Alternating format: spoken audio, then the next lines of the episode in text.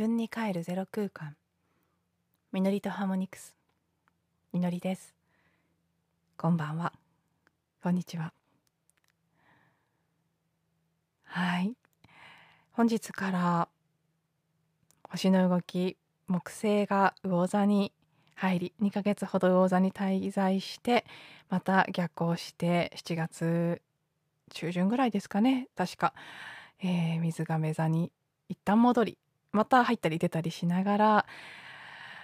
えー、ねどんなことを織りなしていくのかなと思いますけど木星は拡大のエネルギーがありますからどんなことであれそのテーマとなることが拡大されていくという性質があります。で魚座といえばやっぱり代表的なキーワードとしてはスピリチュアリティとかねサイキックなエネルギーを結構ね象徴する代表的なサインでもあるのでそういった部分もよりクローズアップされてくるでしょうし私がいつもお伝えしている表現で言うと古い腐った果実から新しい種を取り出す12星座最後のサインですからねそこからまた新しいサイクルを始めていくための準備をする。そんなエネルギーも強いところで、まあ、いよいよこのね、地の時代から風の時代へと切り替わりそしてもう少し大きなスパンで言うと魚座時代と呼ばれている時代から水亀座の時代へと移り変わっていくその総仕上げという意味でのこの最後の魚座のサインで、えー、拡大拡張のエネルギーが降り注ぐという時期になるのかななんて感じたりしています。そして今日お伝えしたいのは最近私がすごく自分自身強く受け取っているメッセージでもあり自分の内側からはっきりと感じていることでもあるんですけどこの特にねそのスピリチュアリティとかサイキックなエネルギーが強まる木星魚座シーズン逆説的なねことのようにも聞こえるかもしれないんですけど改めて今体大事だなっていう風にすごく感じてるんです。体っていうのがもうねほんとキーワードとして。この体といった時にここでは物理的な肉体だけではなくてエネルギー体も含むものとして私は、えー、捉えています。エーテル体アストラル体といった私たちの物理的な肉体の外側に広がっているエネルギーの領域も含めてこの私たちの身体感覚意識と呼んでもいいですけど肉体および身体感覚意識。そしてもちろんその魂とコネクトする体。なので魂も含んで、えー、体というふうに言っています。なので、まあ、何が対になるかっていうと別にそういうものでもないんですけどあえて言うならば思考。あのー、例えとして私自身が以前もお話ししたことがあるんですけど会社を6年前に辞めてそこからさまざまな自己探求を始め多くのスピリチュアルなことも学びましたしコーチングなどのような自己啓発のことも学びました。本当にたくさん学んだんです。たくさんの講座を受けてたくさんリトリートに行ってたくさんセッションを受けていわゆる自分探しというやつですね。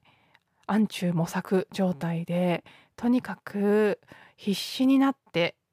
自分というものを探していた。いろんなことを知りました。今世のインナーチャイルドの傷とかブロックになっていることや先生術のね自分のホロスコープを読み解いてどんな資質を持っているかとかあるいは過去性。うん。まあどこにも属さないような何て言うんでしょうね。本当の純粋なサイキックなリーディングというか私が持っているエネルギーそのものを読んでくれるようなものとかいろんなことを体験し学び情報を受け取り。でもどんなに分かった気になったりどんなにセッションや講座の中で涙を流しああ癒されたみたいな体験をその場でしたとしても何かね動き出すことができない。分かっちゃいるけど動けない。分かっちゃいるけど変われない。知れば知るほどより自分の中が複雑に切り刻まれていく感じがして。うーんどうにもこうすっきり抜けきらないと。そういった状態が続いていた時に私を大きく動かしてくれたものがアート・オブ・フェミニン・プレゼンスの女性性のワークをティーチャートレーニングに参加して1週間ねもう合宿で毎日たくさんワークをやって体からアプローチした時に考えるでもなくふと現実が変わったりそれまで止まってしまっていたことが動き出したり自分自身が活動できるようになったりそういう変化が起きてその時私はあやっぱりねあの知ってはいたんですけど頭よりも体が賢い。体は必要なところに必ずいざなってくれるし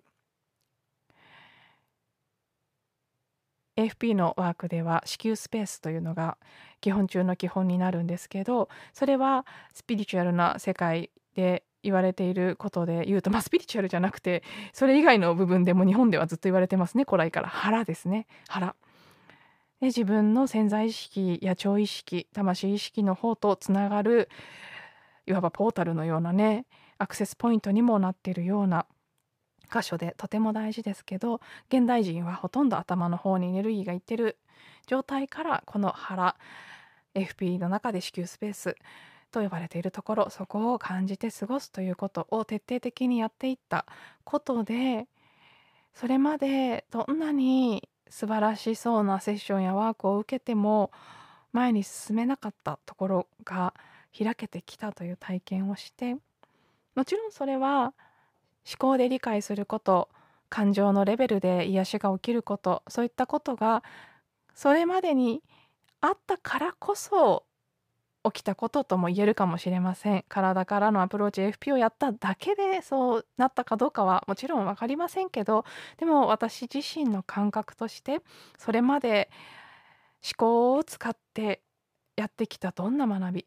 あのスピリチュアルな学びであったとしてもそこに物語というかストーリーや言葉を使った何かこう分かった感じがすることが伴う限り思考的に処理しているということにおいては一緒だと思うんですよね。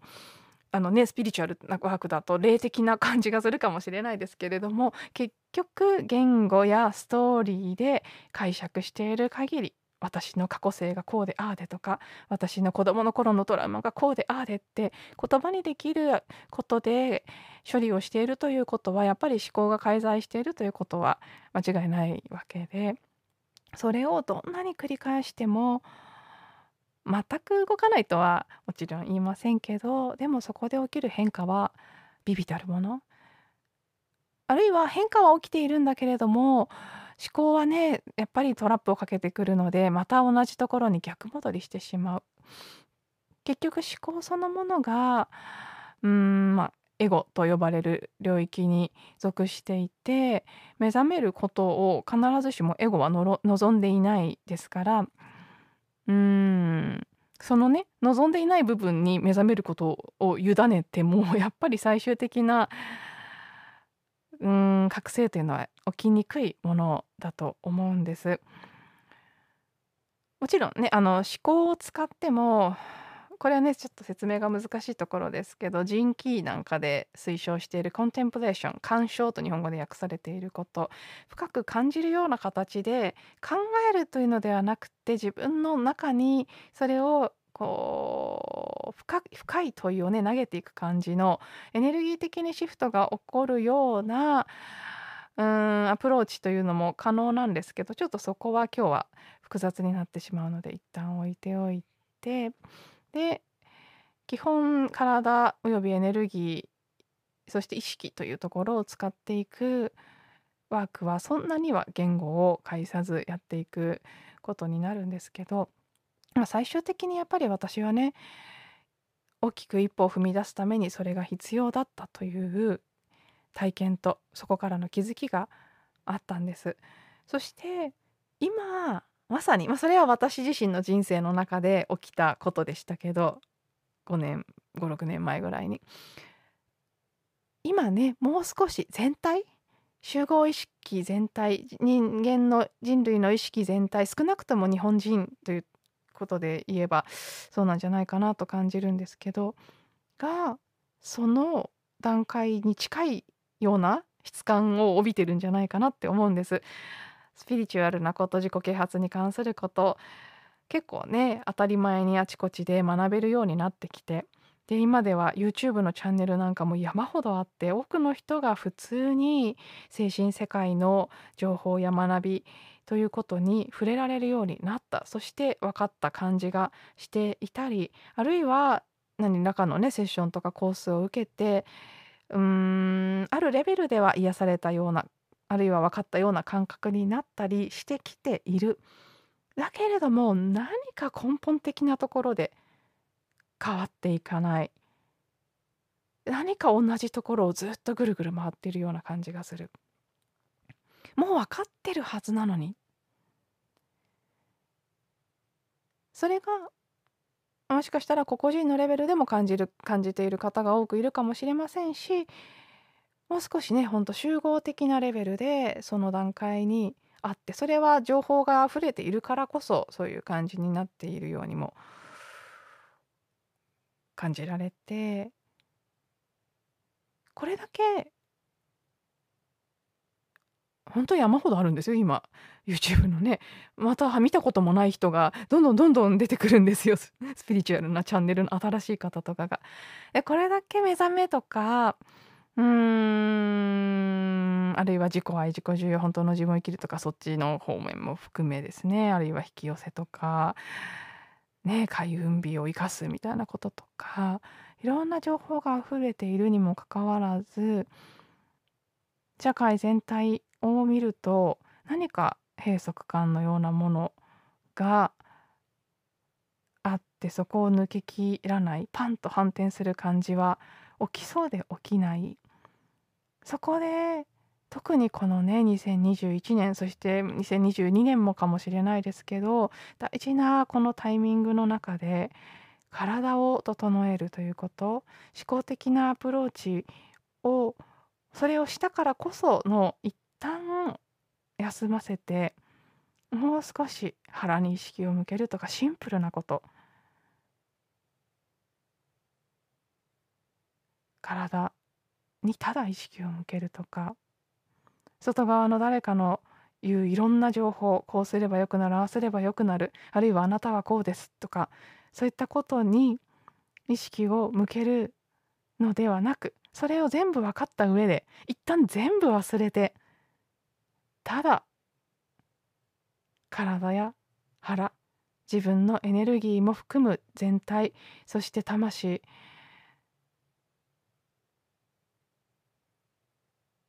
でも魂って言うとねまた離れてっちゃう感じがするので今ここ第一チャクラね上にあるものは下にあるっていうね。自分の使命とか何かうんそういったこう魂の脚本を知るためには足元自分の第一チャクラグランディング今ここそこに意識を向けなければ知りたくてついつい上の方ばかり見てしまうんですけど実は足元を見なければその魂の脚本というものはダウンロードされてこないっていうそのパラドックスですね。上にあるから上に意識を向けてしまうんだけれども下を見なければわからなかったっていう、まあ、そこの段階に差し掛かっているというかいろいろなんかそういう魂の脚本っていうものがあるらしいよとかそういうものをダウンロードできるとこんな風になるらしいとかうん引き寄せってこういう風にやるらしいとか自分の使命ってこんな感じみたいとかそういう情報はたくさん得てきた。だからこその今もう一度第一チャクラレッド今ここ体ここにあるという反対側の部分にフォーカスしていくそこを強化していくことによって下ろされてくるものが降りる準備はねこれまでのやってきたいろんな探求なりワークなりそれは個々人のレベルでも集合的にもやってきたことですから全体にもある。でそれはある程度準備ができてるのかもしれない。だけど下ろす方の器体が準備ができていないのかもしれない。